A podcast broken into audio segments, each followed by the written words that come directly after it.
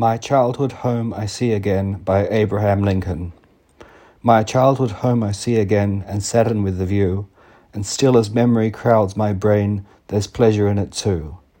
O memory, thou midway world twixt earth and paradise, where things decayed and loved ones lost in dreamy shadows rise, and freed from all that's earthly vile, seem hallowed, pure, and bright, like scenes in some enchanted isle, all bathed in liquid light as dusky mountains please the eye when twilight chases day, as bugle notes that passing by in distance die away.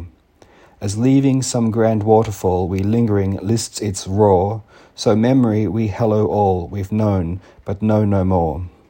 Near twenty years have passed away since here I bid farewell to woods and fields and scenes of play and playmates love so well, where many were but few remain of old familiar things but seeing them to mind again the lost and absent brings.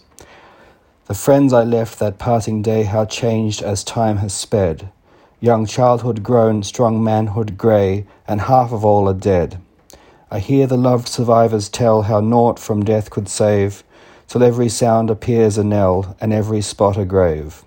I range the fields with pensive tread, and pace the hollow rooms, and feel companion of the dead, I'm living in the tombs.